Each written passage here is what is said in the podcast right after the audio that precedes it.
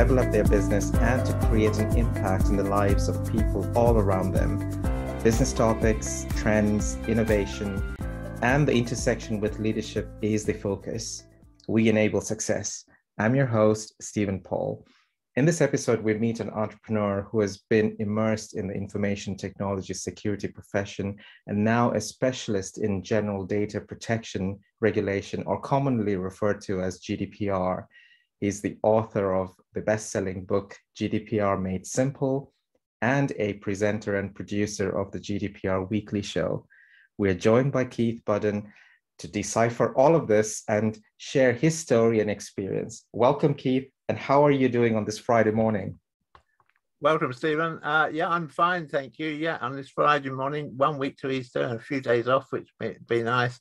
And uh, yeah, thank you very much for inviting me to be on, on, on your podcast. Wonderful, Keith.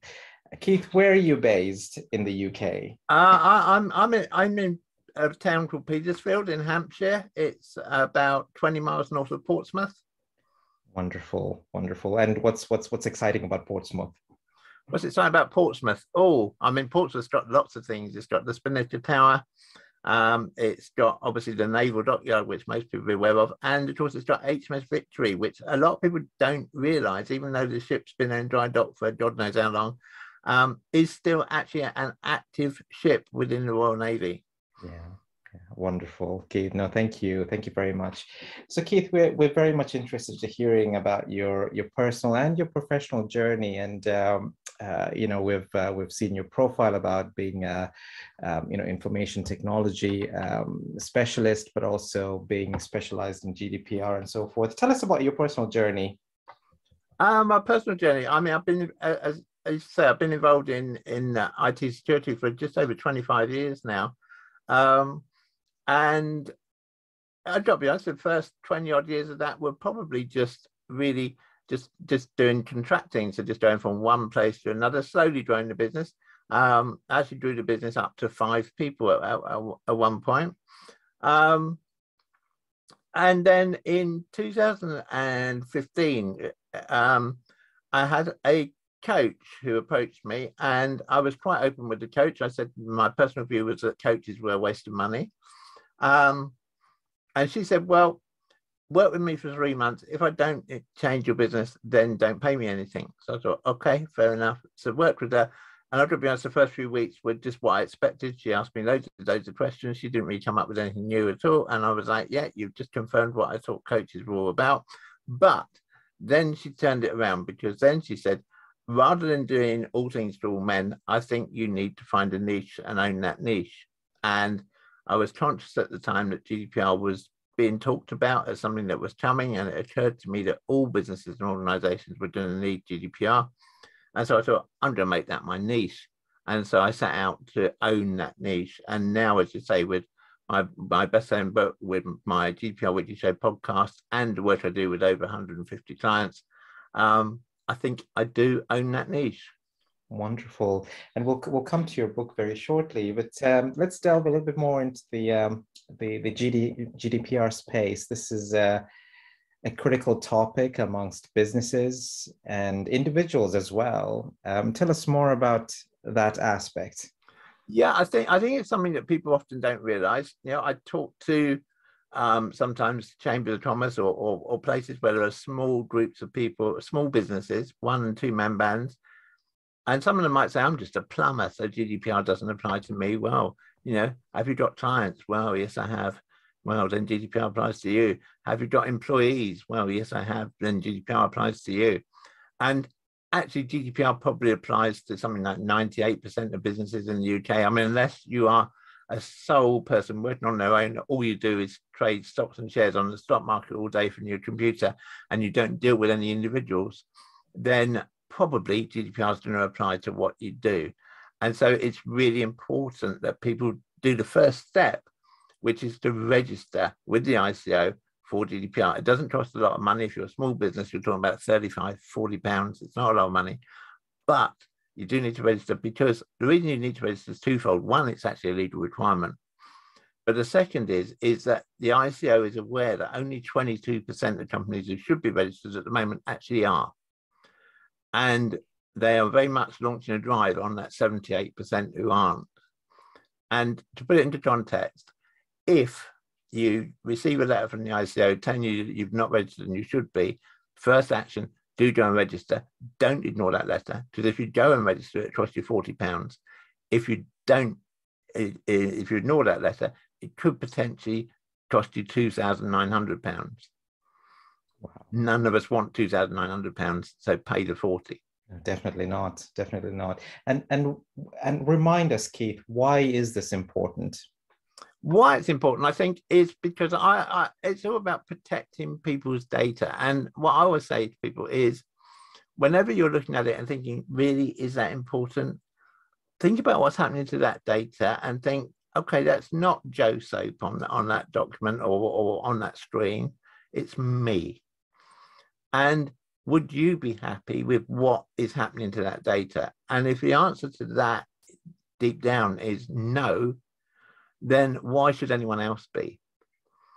And and it is about protecting personal data. And lots of people say, "Oh yeah, but it puts lots of barriers in the way. It stops us doing business." Da, da, da, no, it doesn't. Actually, do you know what? GDPR done right is a business benefit, not a business overhead. Because if you do it right, you can you can proudly say you do it right. You instill more confidence in your customers and your employees, and that leads to a better business. So don't look on GDPR as being an overhead. Look on it as being a benefit. Yeah, no, that's that's uh, that's very true. So you know, with GDPR um, going live in 2018, um, and you know, there are lots of providers and lots of experts uh, within the GDPR space, and it's growing. How do you position yourself, Keith, in, in that space? Is it more of an end-to-end, um, you know, service offering, or is it more specialized within uh, sure. you know, uh, an area? Um, no, I mean, I mean, for me, it's completely end to end because um, basically, I, I guess I, I I see it as offering the three the, the three norms of either you know teaching you how to do it which is probably the case with smaller businesses because that's where their budget lies. Um, working with you on it which again is an option or doing it for you. And and i've got a number of organizations of all different sizes who've actually said you know what? You know what you're doing. We'll hand it to you. And, and i always put that a bit like the reason for doing that why would you do that one of the reasons I say doing that is a bit like if you think about your your data in your company being like your engine in a car, then if that goes wrong, would you mend it yourself? Well, yes, you could. You could go to the library, you could get a Haynes manual for your car, you could get a set of spanners, and you could take the engine apart and put it together again. Don't blame me though if at the end of doing that you've got one bolt left over that you can't work out where it goes. And GDPR is much the same. Can you do it yourself? Yeah, 100% you can. Hey, you want a real low cost option? Go for my book. It'll tell you everything you need to know to get your business compliant with GDPR. But it is work. And do you want to do it? Is it worth you spending the time doing it when you could get an expert to do it? Hmm. And if someone claims to be an expert in it, because some people do, and there is no approved certification for GDPR experts, so you know it, it, it's that's part of the problem but ask us the evidence of what they've done. Yeah, yeah, no, true. And and um, tell us a little bit more about the the size and scale of the challenges that you're you know you're you're you're experiencing or or hearing from you know businesses that are either small medium or large. Are they similar or are they are, are they different in size? Um actually do you know what? In my experience is is that the problems that people face are are pretty much the same regardless of the size of business. It's just the scale that changes. Because you know, if you're a, if you're a small business, I don't know, you you you're you're you're a plumber with 50 clients and you lose your laptop that's got those 50 people's details on, that's probably a much bigger inconvenience to you than it is to them. But turn that around the other way and you're a business with 50,000 customers and you lose all their data, that's very much a big problem that everybody's interested in and is actually going to end up costing you a lot of money. and so, as I say, the, the problems are the same. The, the scale changes, but it is about you know being. And again, I think it's one thing as well that people get a little bit carried away is, is that no one is expecting you to have platinum standard security on your data if you're a little one man business. People are realistic, but it's about doing something because um, I suppose the, again to join I was saying, just because we can't do everything doesn't mean we shouldn't do something. Yeah. And and and it's about you know tightening down on on the first thing. I mean, one thing I would say for all your listeners is, a do you have a privacy policy on your website, and b is it up to date? And if the answer to either of those questions is no, then make that your number one priority. After you've registered, assuming you've registered, make that your number one priority. Reason is is I, when I'm looking for things for the ICO, and I know the inspectors at the ICO do, the first thing they do is look at your website. And if you've not got an up-to-date privacy policy, that's going to sort of move you up their list of companies they're going to be interested in going to have a look at. Yeah, that's true. And and with these companies, do they have to invest in modernizing their infrastructure, or can they work with their existing data and infrastructure that they have in place? most of the time they can carry on working with the infrastructure they've got in place. It's quite unusual to need new infrastructure, but the note caution I'd throw into that, Stephen, is is the number of things now which are moving into the cloud. And I think people get as sort of false impressions sometimes of the cloud. They think the cloud is being, you know, sort of heavenly up there somewhere. And of course it isn't. It's actually a server physically on the earth somewhere. And the important thing with all your cloud providers is finding out where that is. Because you and I, for instance, we're now talking in, in you know, we're now recording this via Zoom. And if I check, I can see that in fact, this conversation between us is actually going via Zoom in Germany. So if you said to us at the start of this, is, is any of this conversation going outside of the UK? We'd probably say no, when in fact it is. So just be cautious of things that are in the cloud. Yeah, no, interesting. No, that's it's it's a big revelation. Many people don't realize that, um, it, it, and it's such an important thing to recognize. So, so Keith, um, you know, just coming to, you know, speaking with businesses, for example, um, how how would conversations with executives or business leaders shape in your world? Um, you know you mentioned about you know website you know if, if there's privacy yeah. uh, policies and so forth. But um, you know if, if if i was a company for example if i was a business executive or a small medium enterprise or even a large enterprise what how, how would that conversation look like or sound like between you and i um, typically, it, it, would, it would be me saying to you, you know, I, about your privacy policy, but B would be what data do you hold? I mean, I mean, the general rules, I guess, what do you hold? Why do you hold it? And what do you do with it? And those three things are crucial. And, and really, for anybody, I think, well, however big your business or small your business, that's the thing to go away and think about. So, so you know, what data do we hold? And I don't mean names and addresses, but actual, you know, information about people. Why do we hold it? and just as crucially, what do we do with it? Um, but I, I, I did I did a practical example from from a meeting I actually had before this one. Somebody said, when we're looking to send out invitations because we're opening a new office somewhere, we just go on websites near there and we just pick up any email addresses that are you know, from from local businesses, local organisations to where we're opening a new uh, office, and we send them an invitation, say come along to our new office block. Okay, fine, no real problem with that. That's all public information. That's okay. Then they said, and it's okay because then we always give people an option to unsubscribe. And at that point, my ears picked up to I thought, wait a minute, unsubscribe from what? And then they said, oh, well, because, you know, once we've got that information, we keep sending them our newsletter. Uh-uh, there suddenly you've crossed the line, yeah, because yes, that's publicly available information. The information there, you can use it once. If you're using it more than once, actually, do you know what? You really should be finding another reason for using that data. But that doesn't necessarily have to be consent. And that's the other thing I think is people get hung up on consent. And most of my discussion with business are if I get any pushback is, yeah, but we don't want to have to ask people for consent to do whatever it is they want to do. Yeah. But you know what? Consent is only one of the six reasons you can process things under GDPR. And so actually, normally you can find another damn good reason why you can do that, which you don't need consent. Because the danger with consent, yes, consent's great. Okay, if I consent to meet, you know, you ask me, can you send me your newsletter? And I say yes.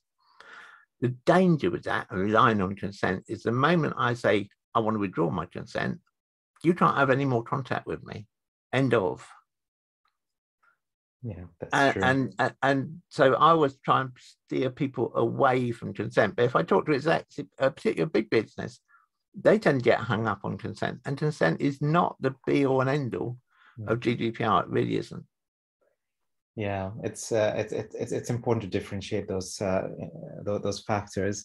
Um, and, and, Keith, you know, with um, uh, you know pandemic happening over the last couple mm. of years, what's what's what's your experience of that in relation to how companies are responding to some of these priorities like GDPR or or or, or, or modernizing any any any of the aspects as well? Sure, sure. I mean, I, I think the pandemic. Yeah, let's be honest. The pandemic took us all by surprise. You know, no one really saw it coming, and I guess on that day in March when 2020, when Boris shut the country down most of us probably thought we'd be back to normal in three months, some maybe six months, but I don't think anybody thought it would actually be two years. And yeah, it has caused an impact, of course, on sort of things I do. People put GDPR a bit on the back burner, understandably, because you know, if particularly if they were furloughing people and their business was winding, effectively winding right down, and then that went. But it was lots of businesses with data actually just went to working from home, and that's fine but then they didn't actually think through the GDPR implications of that because suddenly you've got people who are using their, you know, maybe they've got their screen at home and the phone rings, so they walk away from that screen and they don't think about who else might be in their home at that moment who, who can see that data. Or it may just be that a child sits down at the keyboard at that point and corrupts the data, because that can happen too, of course. But um, so that was an issue. One thing I would say to people is that there's a you know, I think a lot of people, and my experience with certainly with local authorities and larger business, is that people are going back to the hybrid model of working. People, I think the days of people working in the office five days a week might well be behind us, to be honest, for the majority of business. Yeah. But the hybrid model needs even more care than people working at home because suddenly you're not just got somebody at home working on the data, they're actually probably transporting data from A to B whether they're doing that on their laptop or they're doing it on a USB stick or, or they're actually doing it via a file server on the cloud, whatever, they're transferring data all the time and that adds extra risk into the data. The one thing I would say on that, and again, it's something which the Information Commissioner's Office is very hot on, is if you've gone now to a hybrid model of working and that's what you not what you were doing pre-COVID, you really should carry out a data protection impact assessment and document it so that you've identified where the risks to the data are. It doesn't matter if you haven't got a way of dealing with those risks, it really doesn't at this stage, but you should know where those risks are because the honeymoon period, which the, the, the which the ICO gave people because of COVID, when they didn't really enforce them, has ended. Hmm. Yeah, yeah you know, I think everybody needs to be in no doubt about that. That the ICO now is back to penalising people who haven't done things. And if if an ICO inspector comes into your workplace or into eh, or comes to see you or even just talks to you like we're talking now, and you say, "Oh yeah, well we're now got a hybrid model where people people are working from home two days a week, they're in the office three days a week," he's going to he or she is going to say, "Let's see your data protection impact assessment for that." And if you can't produce one, you will get a penalty. Yeah, no, true, Keith. And and um, you know, it sounds like there's an awareness issue as well, or recognition issue yeah. here as well. Yeah. Uh, in, in in your conversations, you know, and, and in your expert opinion, on a scale of one to ten, where do you see people as and ten being highly aware of what needs to be done or or uh, the issues around this? Where where do you see some of these businesses lie in terms of uh, you know post pandemic or during pandemic or the changes to gdpr or what they need to do where do you see them on that scale uh, uh, uh, uh, yeah that's an interesting one I, I, would say in terms of knowing that gdpr exists it's probably a seven or eight out of ten i think i think a lot of people do know it exists but in actually being up to date with where they need to be even with big business, I would say it's no better than a four out of 10. And for, for lots of people, probably a two. Yeah. And I don't blame people for that, by the way, because um, something that I'm on record as saying, and I have no problem with saying it again, is that the ICO is good at many things, but marketing isn't one of them. Um, they have a unique approach to marketing, which seems to be that they just expect people to know what's happened. Yeah. And you know, I've, I've raised that with them. Other people like myself have raised it with them that it really is not good enough. And maybe now we have a new information commissioner, that might change. They might put a bit more emphasis on marketing. But nonetheless, falling back again, ignorance is no defense in law. And so, you know, it, it is important that you bring yourself up to speed. And, and what I would say to, again, to your listeners is, is if any of you are in a group like a Chamber of Commerce or whatever, and you'd like you know a, a 20 minute just brief uh, introduction to what it's all about and what you need to be worried about please just let me know. Be more than happy to do that for people with no charge. Yeah no wonderful. No keith that's wonderful. Now let's uh, let's talk about this um, best-selling book that you've uh, you've mm. authored. Um, tell us about your aha moment to to to write this book. Well to be honest um, I, have I've probably for the last three or four years had people saying to me, "You should, you know, you know so much about this subject. You really should write a book." And I've always said I don't have time. And one of the people I, I actually said I don't have time to was my accountant. And funny enough, not long after lockdown started, um, he got in touch with me, you know, like he did with all his clients, really to see how how things were going. And I said, "Well, it's a bit quiet." And he said, Well, if it's a bit quiet, why don't you write your book? Because you've always said you don't have time. Well, you can't use that excuse now, can you? And I thought, No, he's got a point. So I sat down and I, I wrote the book. Actually, it took me less time than I thought it would. Um, but I would actually say to anyone, you know, who's listening, if you think there's the slightest chance you've got a book inside you, and almost everyone has, but if you decide to have a book inside you, then get ahead and write it, particularly if it's about business, because if I look at I, I never wrote my book to make money, and even with, with even though it sold well, to be honest, the money's fairly insignificant. But the thing it did do was boost awareness and also gave me a powerful tool to open doors. And the one thing I would say for anyone, even if it's not your own book, maybe you use someone else's book if you can't write your own. If you're after getting past a gatekeeper in a business, so there's a business you want to do business with, but their PA or their secretary or whoever is too good at defending the decision maker that you want to get to, yeah. send that decision maker a book. Because then when you ring and the gatekeeper says, Is he or she expecting your call? You can say, Yes, they are, because I've sent them my book. And every time you get through, and the other plus of sending people a book is it's not like a brochure. If someone gets a book in the post, they don't throw it away or yeah. certainly very few throw it away. It's a, it's a very good strategy, and and and it's it's it's an authentic strategy too.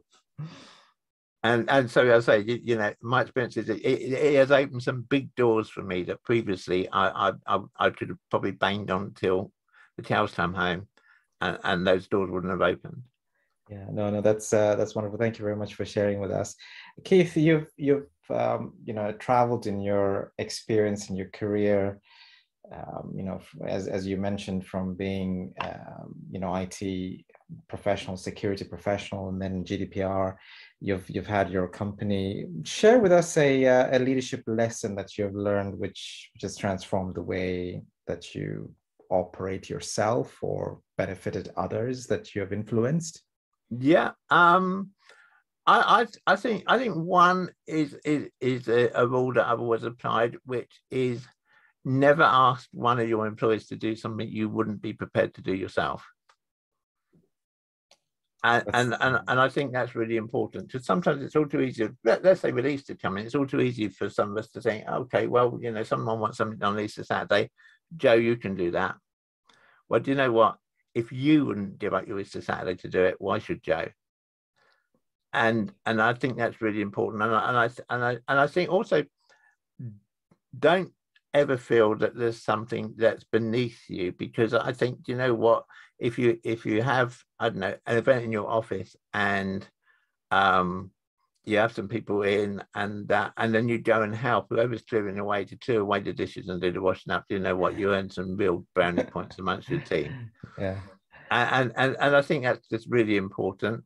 And the other thing which I'm going to say and and this is something which I've worked to for the last um crikey, 15 years now. And it is a real golden nugget. And it is my golden nugget, which is something which I call the 48 hour rule. And the 48 hour rule is simply this only ever worry about the next 48 hours. And what does that mean? Well, it means why or why? why? Let's do why first. Because why is because anything that's already happened, good or bad, that you've done, has happened. You can't change it it's done. So there's no point worrying about it. Anything that's more than 48 hours away, and God knows, particularly in today's incredibly uncertain world, might not happen anyway. I mean, how many of us, if we're honest, in January 2020 had pandemic in our business plan? My guess is probably none. And so only ever aware about the next 48 hours doesn't mean you don't plan. I've still got a business plan. I know where I want my business to be in five years' time but I'm not a slave to it. And I think that's the fundamental. It's really, really important because the other benefit of this, and, and, and I practice what I preach, I've, I've, I've tried this for myself. The other plus is if you don't, if you don't only worry about the next 48 hours, you have less stress. All none of us make good decisions when we're stressed. So because you've got less stress, you make better decisions which means you sleep better, which means you get less stress, which means you make better decisions. It's what I call the virtuous circle. And as we sit here now, I can say hand on heart that since I adopted that philosophy 15 years ago, I've not had a single sleepless night, not one in 15 years.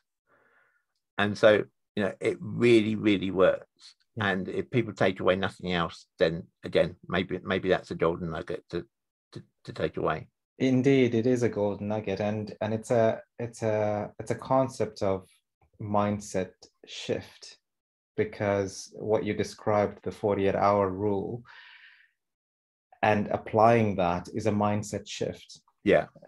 And and one needs to force themselves and and do you do you with with what you've just described do you actually see people leveraging that?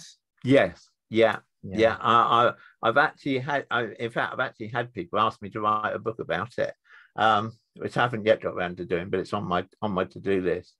Um, but yeah, I mean, I, I I I often use that 48 hour rule when I when I'm talking to groups of people and just break it to them. And you know, sometimes it's brilliant for me because I I remember doing that recently for a group of I don't know 20 different um, managing directors who were in a room and one of them, as I as I came to the end of that, literally just verbally exclaimed, "I get it now."